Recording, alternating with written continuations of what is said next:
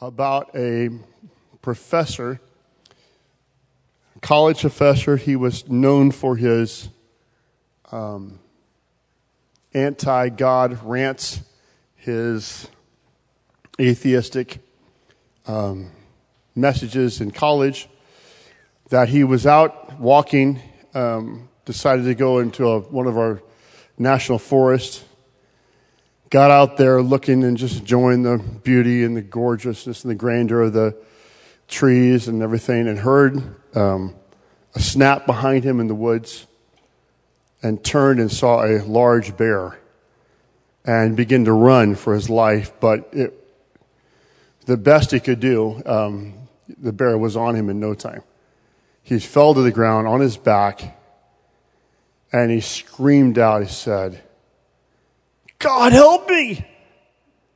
And the bear had the, his claw was extended and just froze. The little leaf that was coming from the tree just stopped right there in midair. That rushing creek behind his, to his side on the right just stopped. The bear froze. And a voice from heaven said, All of your life, you've told everyone I don't exist, that my creation was an accident. And now, when you're in trouble, you're praying for me to help you. And he said, Well, God, I guess it would be hypocritical for me to become a believer. But can you can you make the bear a Christian? There was kind of a pause from heaven. God said, Okay. And then everything went back. The leaf began to fall. The bear's hand began to extend. The water was rushing. And the bear pulled his paw back into him professor laid his head back on the ground and breathed a sigh of relief, opened his eyes and saw the bear put his paws together and said, Thank you, Lord, for this meal which you brought prepared for us. I, I just love that so much. Okay, sorry, I just had to share it. Wasn't that fantastic? Aren't you feeling better? All right. okay, now, now, now you've got all your mind is clear and we're ready to get into a, the precious Word of God. Wonderful Word of God. So, remember our last conversation a week ago was on the oneness of God, the nature of God. That was the bullet point, the subtext, the nature of God. I'm praying the Lord would bless this time that when you'd walk away, you'd have a stronger more solid understanding of the nature of Jesus. The beautiful thing about the Word of God is it gives us a, a, a, a I guess, suppose the best thing I can think of is a platform like the one behind me to stand on. When I know the Word of God, when I'm solid in the Word of God, all kinds of other things are wonderful and exciting, and I don't have to worry about them when I worship when I pray, when I lift my hands, I'm not confused about who I'm praying to or what I should say or all those things. But when I have the foundation solid of understanding His nature, oh, it just blesses every part of my life. Without it, it's shaky. You see what I'm saying? And it, it's hard to see. So th- there are foundations God gives us in our lives. Uh, one of the foundations is this church itself. We're blessed to be part of that, aren't we? You're not on a a platform right now physically, but if you withstood on one, you could say someone built that, prayed for it, fasted, gave for it, so I could be on it. In a sense, you are on one right now. That others have come before you, and others in the same church, and pastors that prayed and fasted, uh, and, and, and men and women of God that have given their life. That's a foundation. I've got a foundation of my wife Jennifer, who's here. I'm so thankful for her in my life. It makes a it makes a huge difference that God's given me a girl that we can go hand in hand with do the things of the Lord. I can be here and be a lot more comfortable because I have a great marriage to an awesome girl. If, if that struggles, then I, even though you don't see it, that makes this struggle. You know what I'm saying? Foundations make a difference. So in the same way, understanding the nature of Jesus in a core sense, even if it's not exciting, even if it's not going to make you run the aisles, if you want to, you know, God tells you to do that. I mean, well, maybe that's fine. But the, the point is, understanding that allows me to later in services or times of prayer or worship to realize, oh, I love you, Lord. I realize who you are. Okay, so let's jump in. Colossians chapter 2 verse 15 is a key verse. And I'd like for you all, if you wouldn't mind, we're going to put the, the blank in there first, and then we're going to read it all together, all right? The, the blank is fullness. Fullness. Fullness. And that word gives a sense of quality. It cannot mean the same thing as all of God, right? Remember from last week? God has no shape. God cannot fit in all of his universe. God is without ability to measure. God has no body. God has no voice. We've understood those things. So therefore, how could in Jesus Christ to be, be God? Well, only the fullness or the same quality of God is in Jesus Christ, right? Let's read that verse together. For in him dwelleth all the fullness of the Godhead bodily. It's beautiful. That, once you get that, you realize, oh, okay. All of this, now this is a poor example, but all of this air, all this space, time, and matter now has a form in front of me. Jesus Christ is not divisible. You cannot slice him in half. Your spirit and that's flesh. He's all man and all God all at the same time. But that body I now see is the manifestation, the word in flesh, the Godhead in fullness bodily. Okay? Oh, sorry, it's verse, I'm sorry, it's verse 9. Colossians 2 and 9. That was a test. And only if you passed it. That's Colossians 2 and 9. It wasn't a test. I don't think it was. Okay, now let's go to Isaiah chapter 9, verse 6. We're going to do this one later. We're going to read it through just so you have the basis of it. For unto us a child is born, unto us a son is given, and the government shall be upon his shoulder, and his name shall be called Wonderful, Counselor, the Mighty God, the Everlasting Father, the Prince of Peace. Isaiah said this here's the prophecy. Therefore, the Lord Himself, that's the word for El or God, will give you this sign. Here's your sign. Behold, a virgin shall conceive and bear a son and shall call his name Emmanuel. That I or E is the same word. It's just different language, Hebrew and Greek. Because in Matthew it says this. Now all this was done that it might be fulfilled, which is spoken of the Lord by the prophet saying, Behold, a virgin shall be with child and shall bring forth a son, and they shall call his name Emmanuel, which being interpreted is God with us. Somebody say that with me. God with us. That is understanding the nature of Jesus is, oh, there's God with us. How I see him. That's God with us. Emmanuel, in either language, is God, God like one, the mighty one God, the one true God, Jehovah. That's the definition of that word. It is Jehovah with us. Yes, it would be appropriate to say that. It is the one true God with us. That's true. It's the mighty one God with us. It's the God like one in our presence. It's literally, it's literally correct to say that when you saw Adam before sin, there was a representation of God. You could have said, now I know who you look like. I didn't see it at first because it's a weird shape now, but now I realize I see it. There's God. You're the imprint of God. But after the fall, sin corrupted all that, correct? That's, that's the corruption we live with today. The Bible says there was a second man, Adam.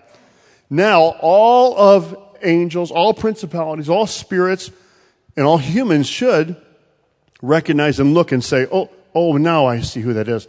I didn't see it at first because you look like everybody else.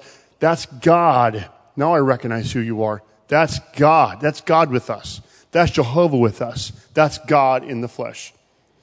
Isaiah says it like this Say to them that are of a fearful heart, Be strong and fear not. Behold, your God will come with vengeance, even God with a recompense. He will come and save you. Wait a minute. Are you sure that's what it says? Look at it again. Your God will come, your even God with a recompense. He will come and save you. That's God saying, I am coming. I'm not sending another. I'm not sending number two. I'm not sending a junior. It's important to understand. I will come. I'm going to save you. Here's what will happen. Here's some distinguishing marks you'll know when God has come to save you.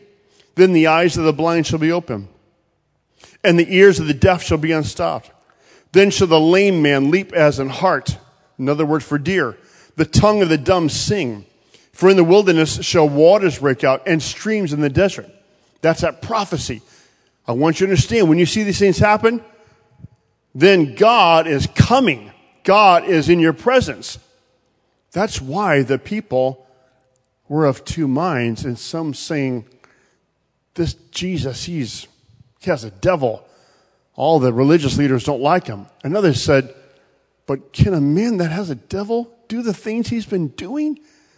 And, and if Messiah came, would he do anything more wondrous than all the works he's been doing? They kept remembering these verses and they they're bothered by them. How, how, can, how can we deny this man doing this, even if it's not in the way we thought it should be? Isn't that incredible how the Lord comes into our life and it's not the way we thought it should be? That's not just for them. We still have that happen. We still experience that. God comes in, God moves, God does his thing, God has a program, and it's not the script we gave God to We've told him, we do it like this, Lord. He does it some other way.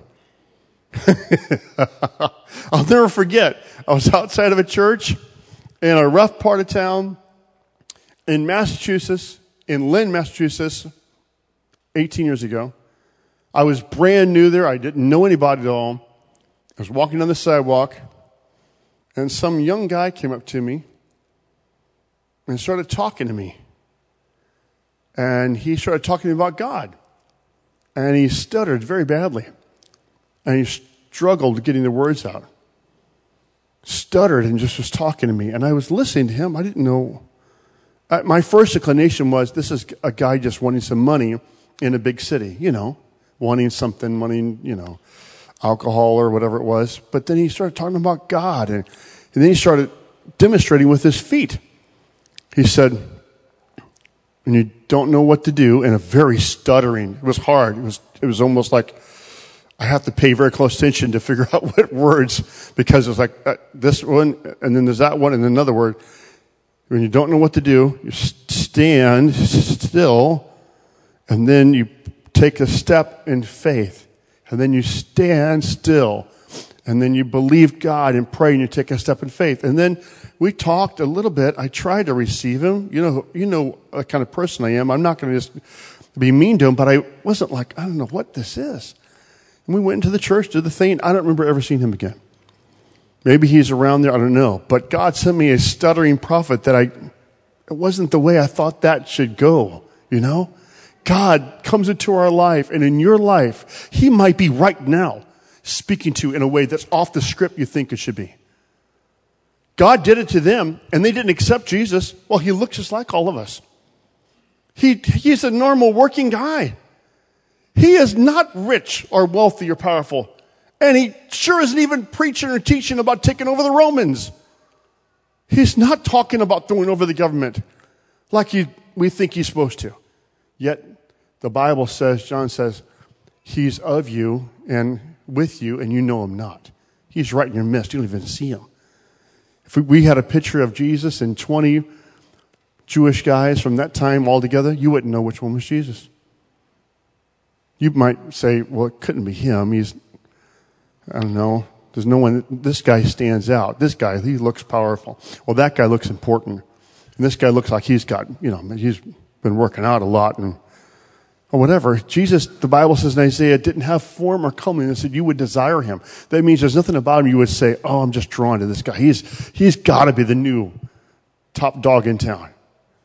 Okay, well, that wasn't even on any of my planning. I'm just going to say, Lord, let it be.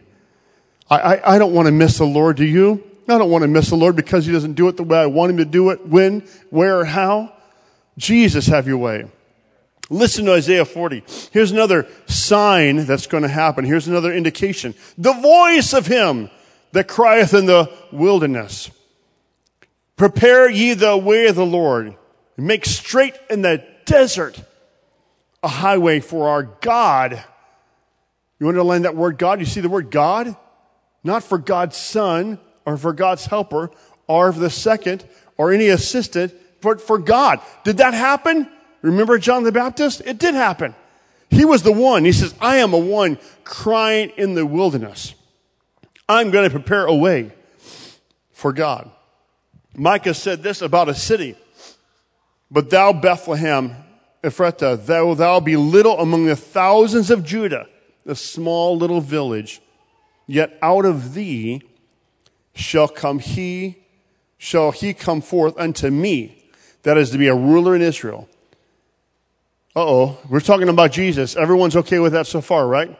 Bethlehem, Jesus, Christmas time, 80 plus days away or less. Oh boy, that was, I shouldn't have said that. That's horrible. How many days away is it? Anybody know right now? Tell me fast, go. Okay, Google. How far away is it?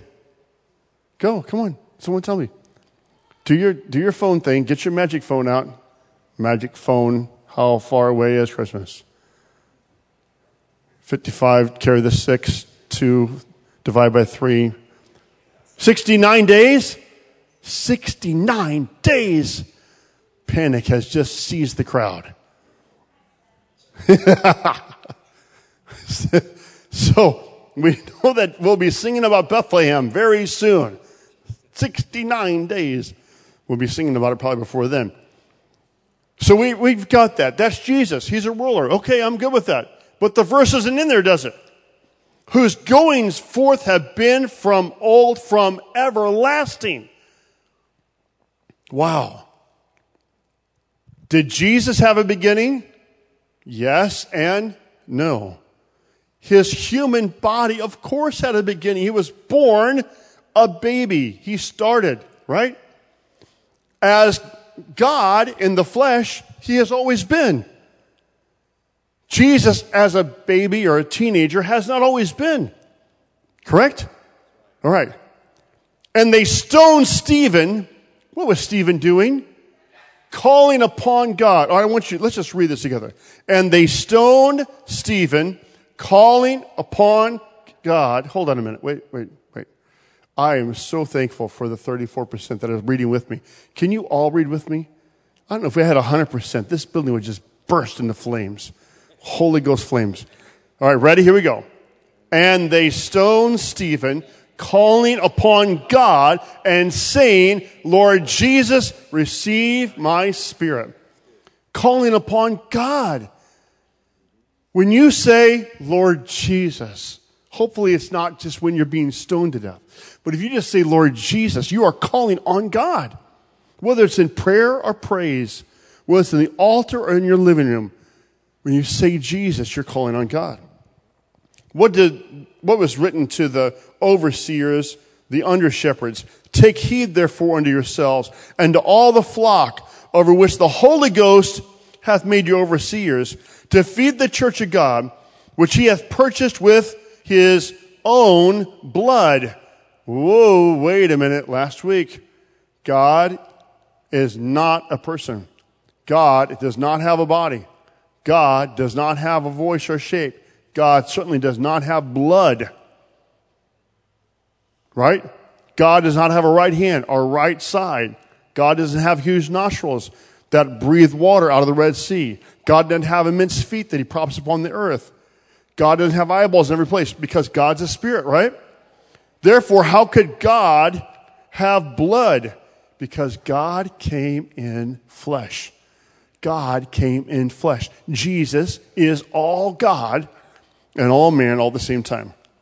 God took on human flesh. 2 Corinthians chapter 5 verse 19, to wit that God was in Christ, reconciling the world unto himself. Boy, that is, that's tough, isn't it? Look at that again. That seems like there should be another word there. Back up. To wit, or to understand, or to get this knowledge, that God was in Christ reconciling the world unto not themselves, not the two of them, not a tandem, not a team, not working together, unto himself, not imputing their trespasses unto them, and has committed unto us, that's you and me, the word of reconciliation. That's putting back together again. So how did that happen? Because God took on human flesh. Hebrews 10 and 20 says, by a new and living way which he hath consecrated for us through the veil, that is to say, his flesh. The veil of the tabernacle that cover the holy holies is compared in this passage to the flesh of Jesus Christ. Whew, boy, I feel the Holy Ghost. Underneath that veil, and veil that was torn there and torn on the cross, veil that was ripped, veil that was torn for us. There is the Holy of Holies. It's called, that's God in the flesh. Jesus was all of God and all of man all at the same time. He could get tired and he could also speak and command demons to come out of people. He could get hungry and yet have to, and could break bread and multiply it. How could he do all those things? Jesus prayed. Why would he pray if he's God in the flesh? Because all God, who fills all space and time, still was always there. Flesh prayed to spirit.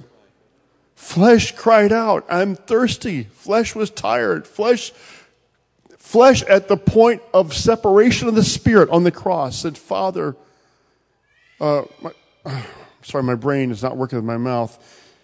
But he cried about being forsaken by God. Someone tell me the phrase. My God, my God, why has thou forsaken me? Thank you. I was in the middle of it and couldn't get the back of it to start around the front of it. Anyway, sometimes it happens. Why did he say that? Because there had to be a, because God can't die. God cannot be killed. So spirit has to separate away from flesh, and flesh is left by itself. What, what, why would Jesus need to fast? Why did he go to pray? Why did he have so many times he prayed early in the morning? Why, why was it his custom that they got used to it? Why did Jesus, before he made a major decision, had an all night prayer meeting? Yes, it was an example for us, but he also had a flesh. He had flesh. He was God in the flesh. Genesis 22. Abraham doesn't even know what he's saying prophetically. They're talking about a physical animal, but God's saying something else. He said to his son, Abraham says, God will provide himself a lamb for a burnt offering. So they went both of them together. God did provide for Abraham and his son, but he also provided for us. He provided himself. Second Corinthians, it says this. I want you to read it with me. Ready? In whom the God of this world hath blinded the minds of them which believe not, lest the light of the glorious gospel of Christ, who is the image of God, should shine unto them. Back that up. The light of the glorious gospel of Christ is the image of God the image of God. Who do you see when you get to heaven? You'll see the image of God. You cannot see the unseen. You cannot see the invisible. And that's what God is called over and over and over in Scripture. Who is the image of God? Jesus is the image of God. He's the only one who will be on the throne. That's the image of God. That's not a separate, junior, different friend, companion, equal to God. That is the image of God. That's the invisible touching that paper and leaving an image that we can now see. That's the imprint. That's the express image of his person is literally the concept of the signet ring in the wax that's pressed down on the letter. And when it comes back, there's the image. It's as though to us humans, we can't see the hand of God. It's spirit coming down and pressing that image into Mary, and now we have a baby being born, and we say, Oh, now I can see God. There's God right there. There's the image of God. That doesn't take away that God is in every place and all time. He's still everywhere when Jesus was walking and praying and sleeping and talking, but that's the image of God. All right. Hebrews 10 and 5. Wherefore, when he cometh into the world, he said, Sacrifice and offering thou wouldest not, but a body thou hast prepared me. When he came into the world, he said, Sacrifice and offerings thou wouldest not, but a body thou hast prepared me. Wow, what a fantastic, awesome revelation to realize that body of Jesus Christ is God putting on flesh. Mm. Now, the revelation of Jesus Christ, the revelation of Jesus Christ. I, when I read this, it just was so exciting to me, and I pray this to you.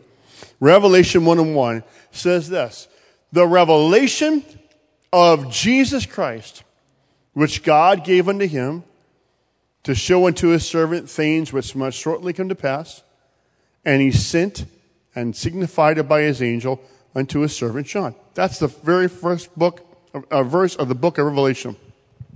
What revelation are we talking about? We're talking about the revelation of Jesus Christ. It's not a revelation of anyone else. That's what the book's about. It's revealing to us Jesus Christ. That's what the entire book's about. It's revealing to us. Look at the word revelation defined laying bare, making naked, a disclosure of truth, instruction, manifestation, appearance. It's seeing clearly. Oh, that's the revelation of Jesus Christ. I pray with all my heart that if you don't have it, before this evening is over, you'll have a revelation of Jesus Christ to see him differently, to say, Oh, I, I, see you clearly now, Lord. I didn't see you as like before, but now I realize who you are. John said, I wrote everything that God gave me to write for this reason in John 20, 31.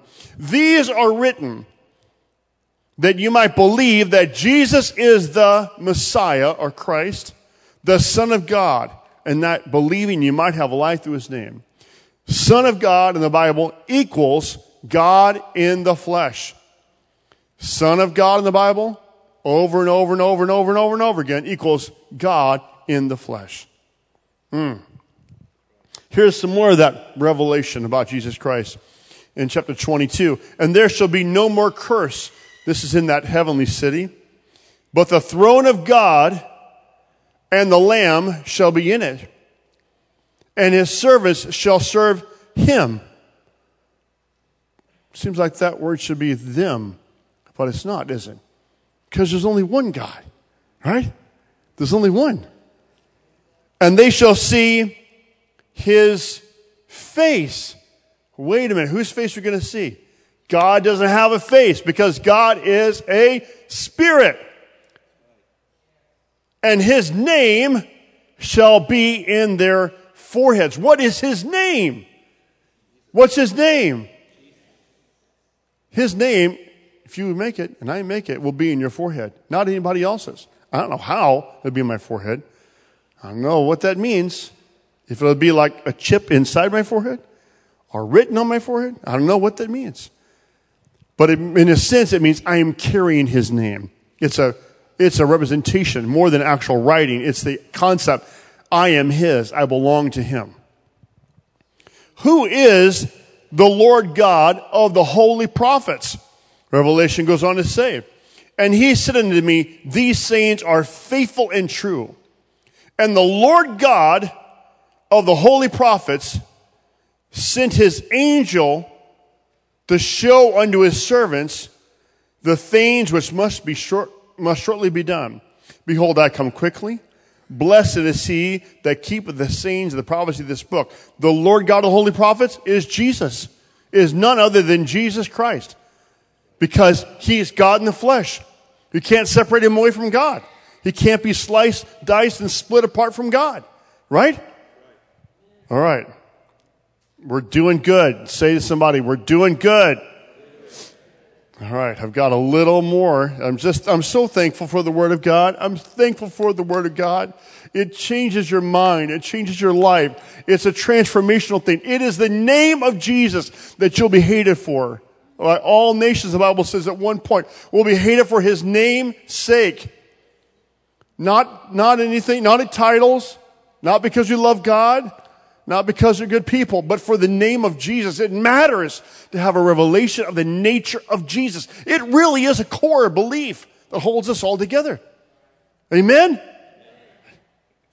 And guess who really knew what he was talking about? They were not at any point confused what he was claiming. The Jews understood the claims Jesus made.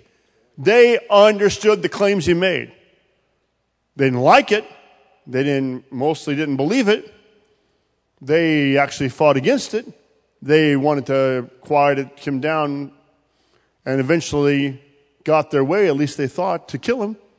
But they had no confusion about the claims he was making. In John 8, they said unto him, Where's your father? Jesus answered, You don't know me or my father. If you knew me, you would have known my father also. It's impossible to know Jesus and not know God, right? Because Jesus is God in the flesh. These words spake Jesus in the treasury as he taught in the temple, and no man laid hands on him, for his hour was not yet come. Then said Jesus again unto them, I go my way, and you shall seek me, and shall die in your sins. Whither I go, you cannot come. The Jews said, you talking about suicide? Is he going to kill himself? Will he, will he kill himself? Is he talking about just, what is he saying? Because he said, Whither I go, you cannot come. And he said unto them, You are from beneath, you're from the earth. I am from above. You're of this world. I'm not of this world. I said, therefore, unto you that you shall die in your sins. And that's true of every human being.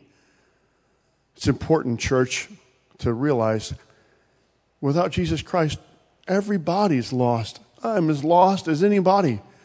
Do you understand what I'm saying? Without Jesus Christ, there's no good enough scale. There's no gradient on the scale. No one has done good enough things to make it, to be okay. We're all destined to die in our sins. Our parents, Adam and Eve, sinned and poisoned the water source, and everyone who's been born drinks in effect from that water, and we suffer the consequences of sin. Sickness and disease and problems and all the evils of humanity, but mostly, no matter what good we do in our own, we cannot save ourselves. What use is there of a Savior if you can do it yourself? Be good enough. Pull yourself up by your own bootstraps. Prove yourself. Do enough good things. There's not anybody that can do enough good things. Now, as I've grown in the Lord, I've realized in my years understanding that it is still noteworthy to do good things. Sometimes we can get off of that and say, well, you don't have to do good things to be saved, so, you know, I'm not really have to help people or do anything. That's not true. That's an expression of Jesus Christ in our life, right? But I cannot substitute one for the other. There are many people who attempt to do that very thing, who would say to you, well, I'm a good person. They compare to others. There's many that like to give church or the pastor or an evangelist things. I, I was standing right outside of a church parking lot when a man came up with watermelons in his truck. Whole big thing full of watermelons. And he came up, and the pastor was standing next to me of the Southeast Missouri church. And the man came and said, Pastor, I've got some watermelons for you. And the pastor, I guess, had a, one of those, you know, inklings in the spirit. Put his hand up and then put his hand in his pocket. He said, Well, he said, Sir, thank you. I appreciate that. Are you giving me this watermelon because you, cause you want to do something good for me to kind of earn your way to heaven? Or are you trying to just give me a watermelon? He said, Well, I got, you know, watermelons. I'm, I'm a good guy and I like to help people. I like to help the pastor. So I don't know what he ever did about the watermelon or not, but it was very obvious right away. His giving was at least a string to God. See, I give the pastor a watermelon. I'm doing good things. I'm not like those other people out there. Isn't that amazing? The Bible says every way of man is right in his own eyes. we all have someone to compare to. At least I'm not as bad as, I'm not done as worse as. Do when you understand, it's as though all of us, all of us are in a, in a place of sinking out in the ocean. And, and if you can swim 100 feet and you can swim 10 miles, it doesn't matter if we're a thousand miles from safety. We're all going to die. Do you understand? Jesus said to them something so offensive, it made them so mad. He said, all of you, with all of your religious efforts, and all of your work, and all of your praying, all the fasting, all the things you're doing, all your giving, all of your walking around in holy clothing, and all of your things that are tied in your hair, you are all going to die in your sins. That, that was so shocking to them. It was as though they, their, their words in their throat. Jesus is saying to them, I am only the door. You've got to come in by me. There's no other way.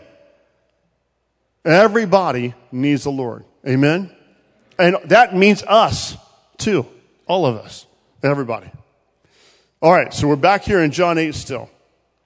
Jesus says, For if you believe not that I am He, that word right there you can circle, He, you shall die in your sins.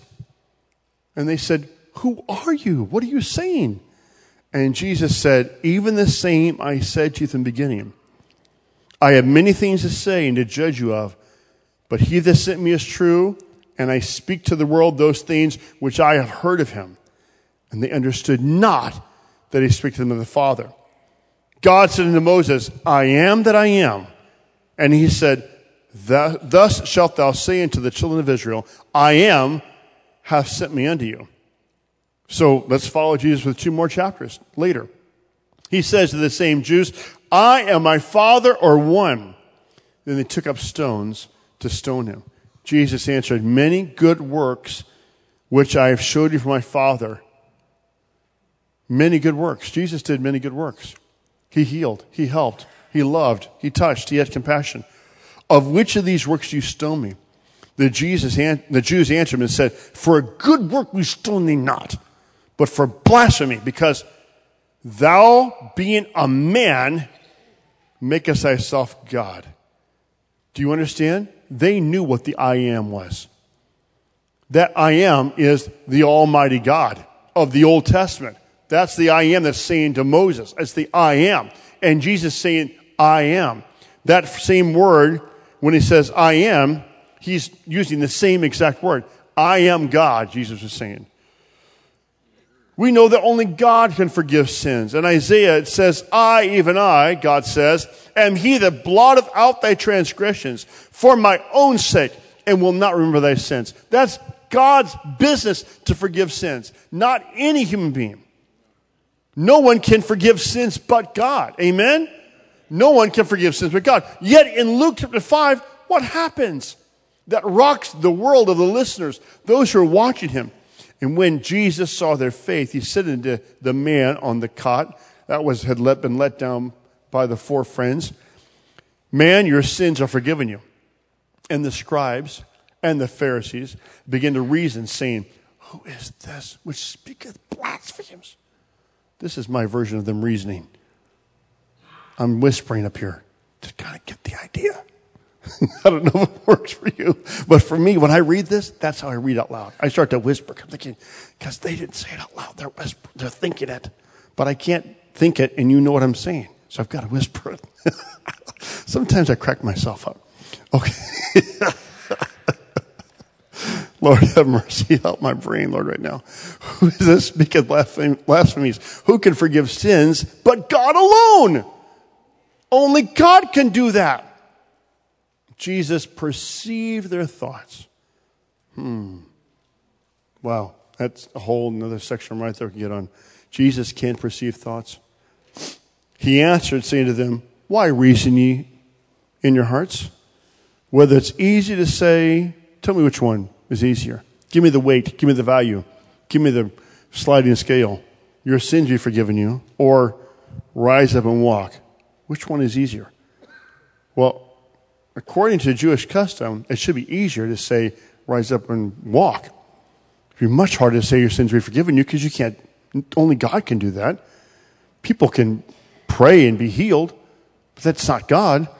But he said, But that you may know that the Son of Man hath power on earth to forgive sins. He said to the sick of the palsy, I say unto thee, Arise, take up thy couch, and go into thine house. The Jews realized that Jesus claimed to be God, the Father, and Jehovah in flesh. They realized that. It's amazing that many people today don't realize that's what he claimed. Now, whether you accept his claims or not, that's up to you. But Jesus didn't claim anything less. He did not claim any subordinate role. I am. That's the title of God. You don't touch those words, but he did. I'll forgive sins. That, you know, no one does that. There are a lot of, lot of Pharisees, a lot of rabbis in those days, a lot of people that believed in healing. But no one to forgive sin. That's not a territory you cross. Only God can do that. Mm. The incarnation. We cannot see the invisible God. So God made an exact likeness. The Bible says it like this the express image of his person, of himself in flesh, impressed his very nature in flesh, came himself in flesh so that we could see and know him. Hebrews 1 says it like this hath in these last days spoken unto us by his Son, whom he hath appointed heir of all things, by whom also he made the worlds who, this is the, this is Jesus, that express image, being the brightness of his glory and the express image of his person, upholding all things by the word of his power, when he himself had purged our sins, sat down on the right hand, or that's a place of power or authority of the majesty on high. Now let's go back. We're going to take just a minute and we're going to review this wonderful passage of Isaiah chapter 9 verse 6. All right? So I want you to read this with me. We're going to read it slowly so we get every part of it. Are you with me? Okay. Got your reading glasses on? Can you see clearly? Okay. For unto us a child is born, unto us a son is given, and the government shall be upon his shoulder. And his name shall be called Wonderful Counselor, the Mighty God, the Everlasting Father, the Prince of Peace. Okay. Now, this is Isaiah's prophecy, hundreds of years. I'm not sure exactly, I think 850, 950 years before Jesus was born. So the first question is who will be born? Go back to the passage and realize it says a child will be born. That is a beginning. That's a start. That's a moment in time. Every one of you hopefully know when you were born. That's how old, how you know how old you are now. There are people, unfortunately, that I've met that say, I think I'm either 73 or 75, depending if you believe my mother or my father. I met them that say that. I'm not sure. I've seen the documents and they're, you know, maybe from another country or was really poor. So I'm in, I'm in between 73 and 75. You anybody like that before? Not really sure their age? Yeah. Some of you have another problem that's different. Some of you can't remember how old you are. And that's okay. You, you maybe maybe there's a senior moment. I don't know. People say, I'm this old, and then you say, No, you're not. Someone that loves you says, No, you're not that old. Oh, yeah, that's right. I guess I got to add one to that. So the child is born is a beginning point. The body of Jesus Christ has a beginning. Has Jesus always been wasn't Jesus slain for the foundation of the world? Of course, but not as a baby. Jesus is God in the flesh. There was no other one for God to turn to and say, this is my son, this is me, we're together up here. No, God all by himself, Isaiah says over and over again. All right? Who benefits by this child being born? The Bible says it's unto us unto us that son's given. That's for you and for me. You get the gift, and you and you and you. Now, the government on his shoulder, that means he'll be responsible for leading the people. It gives an indication of to have rule or have dominion, to be in charge. Now, his name, his name, it doesn't say his names. It says singular, right? One, his name shall be called. The prophet did not know the actual name of the coming child. He knew it was important and he knew what that child's name would mean. He understood there was meaning of that name. But he didn't, he knew the nature of it. God spoke to him and gave him the concept of the character, but not the name. His name was important. When you say this child's name, you'll be saying these words. When you speak that name out, you'll be saying wonderful. Wonderful is to wonder. Ah. To wonder of acts God, I'm sorry, of God's acts of judgment and redemption. To wonder at God's, God's work. To see it. That's wonderful of God's actions and his judgment. Counselor. To advise, consult, to give counsel, give purpose, devise, plan. When you say this child's name, you'll be saying, He's a counselor. He directs. He plans. He gives purpose. He gives counsel. He gives all the things you'd want with a counselor. Then the mighty God. And you know why I didn't write anything next to mighty God? When I look up the words mighty and God and Strong's, guess what they mean? Mighty and God. Shockingly, it literally means exactly that. All the other ones do too, but this is just as straightforward as it can be. El, or God, mighty God. The mighty, when you say that name, you'll be describing this child as the mighty God. You'll be describing this child as the counselor, as wonderful, as the everlasting father. When you speak this child's name, you'll be describing him as everlasting Father. You can say his name or you can say everlasting Father and you're seeing the same thing. Wow. Isn't that amazing? You can say everlasting Father and you can say his name and you're speaking the same thing. That's in perpetuity. It's forever. It's everlasting, continuing future. And lastly, when you speak this name, you are literally saying the Prince of Peace. That's a captain the chief of completeness, soundness, welfare, and peace. What amazing, wonderful God we serve. What an amazing moment it had to be for Jesus to come into that synagogue where he was consistently apart. Check it out sometime. Read about it. Synagogues were set up whenever there was enough Jewish men. That means you had to be, I think, 13 years and older so I think it, I'm trying to remember my mind. Just did this research a few months ago, but I believe like 12 Jewish men. As long as you're 12, there can be a synagogue. Synagogues are all over the place, but you belong to a synagogue, and you went back to the synagogue. When Jesus went to the synagogue, it wasn't a fresh, unusual place to go.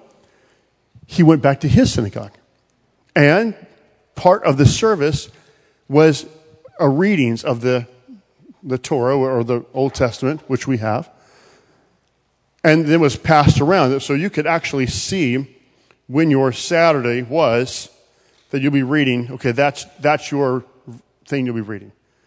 On that day, you'll be reading that part. And it would, it would just go around in a large, large circle. So Jesus comes in, the Bible says, he's in there, he's um, in his synagogue, just kind of being a part, doing his typical thing. I want you to go with me in your Bible real quickly, and we're going to read what Jesus read. We're going to see what he said. Let's go. I think, help me do this, somebody. I believe it is um, in Luke chapter 4. There we go. All right. Now, it, the amazing part of this, the amazing thing is that this wasn't an, wasn't an accident. This was the hand of God, the timing, just right. Jesus returned in verse 14 to look for in the Spirit, power of the Spirit in Galilee. There went out a fame of him through all the region round about. He taught in their synagogues, being glorified of all. And he came to Nazareth where he had been brought up. That's his home synagogue.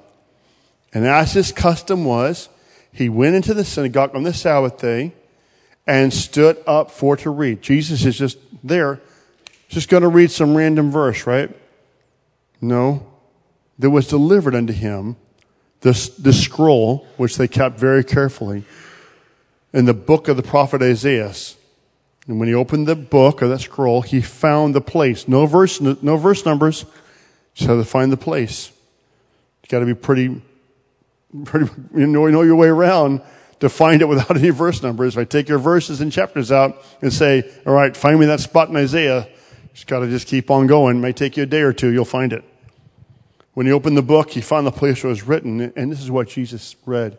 The Spirit of the Lord is upon me because he hath anointed me to preach the gospel to the poor. And he hath sent me to heal the brokenhearted, to preach deliverance to the captives, and recovering of sight to the blind, to set at liberty them that are bruised, to preach the acceptable year of the Lord. He closed the book, rolled the scroll up, gave it again to the minister, or someone that was in charge of that part of the session, and sat down. Everybody's eyes are on him. And he began to say, This day is this scripture fulfilled in your ears. That is indication of Messiah. That's Messiah coming. That's God in flesh. And they all bear him witness and wondered at the gracious words proceed of his mouth. And they got upset and said, Don't we know this kid? Isn't this Joseph's boy? He works here. We know about him. They got very angry. After he gave his little message, they wanted to kill him in verse 29. But the Bible says he passed through the midst of them. He escaped there, wanting to kill him. Why would they want to kill him? Why did they get so mad? They knew something that some people still struggle with. He was not claiming to be God's friend, God's helper, God's subordinate, God's number two, God's assistant, God's son, God's another friend of God. No, he was claiming, I am God in the flesh. Woo! Oh, stand with me right now. I just feel the Lord in this place. You are still that Savior. Someone just close your eyes, lift your hands to heaven.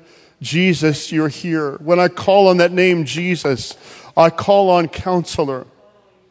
People in this room right now need a counselor for their life. They need you to direct them, to consult with them, to give them a purpose, a plan, and direction. You are the Prince of Peace. I speak Jesus as a Prince of Peace coming like a rushing, roaring peace into their life, driving back every fear and oppression of the enemy, driving back every dark cloud of fear and worry and torment. I speak the name of Jesus, Prince of Peace, come right now into this place. I speak the name of Jesus, the everlasting Father. Jesus, you are the Father of all creation. You're the awesome King, the awesome God. Move into our life. Oh God, you are the mighty God. You are mighty and powerful and able to do amazing, incredible things beyond my comprehension, beyond my ability to describe correctly. Oh, you are a great God. I speak your name, Jesus. Someone right now, come on, speak up that name, Jesus, in faith. At the name of Jesus, every knee will bow. I speak that name of Jesus that every demon in hell trembles at. The name of Jesus, and by faith in that name, can heal, deliver, save, and transform. Oh, Jesus. In the name of Jesus, in the name of Jesus, on the authority of the Word of God and by the power of the name of Jesus. Yes, Lord, in the name of Jesus, in the name of Jesus, you are a saving God. You're a saving God. You're a delivering God. Oh, in Jesus' name, somebody clap your hands to the Lord. Clap your hands, Lord. I give you applause. Lord, I thank you.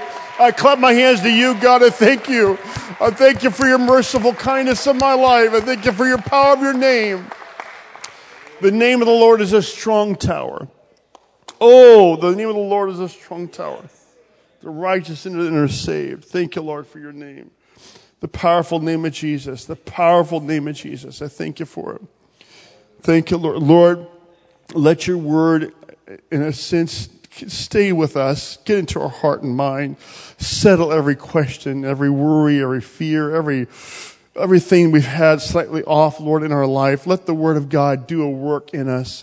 Your word, Lord, affects us. Your word is intended to change us. Your word is intended to, to help us, to move us from darkness to light. You are the one that when you came into their coast, it said light is sprung up to those who sat in the region in shadow of death. Let light be spring up in my mind, in the minds of the, people of this building right now. I pray in Jesus' name, cover us, keep us, protect us this week.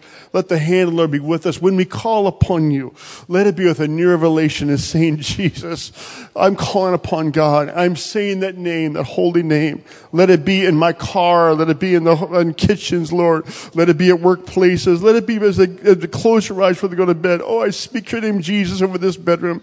Let the name of Jesus be over our finances, over our children. The name of Jesus be over our health and our mind, Lord. Every worry and every, every, every problem we fight, let the name of Jesus be the weapon we use. Let us speak it out of our mouth freely. Uh, we are people of the name. We believe in your powerful name and what you only can do. I pray these things in Jesus' name. I feel the Holy Ghost here. If I could have you just for a little bit, entertain the Lord just for a minute. Oh Lord, I love you. I love you, Jesus.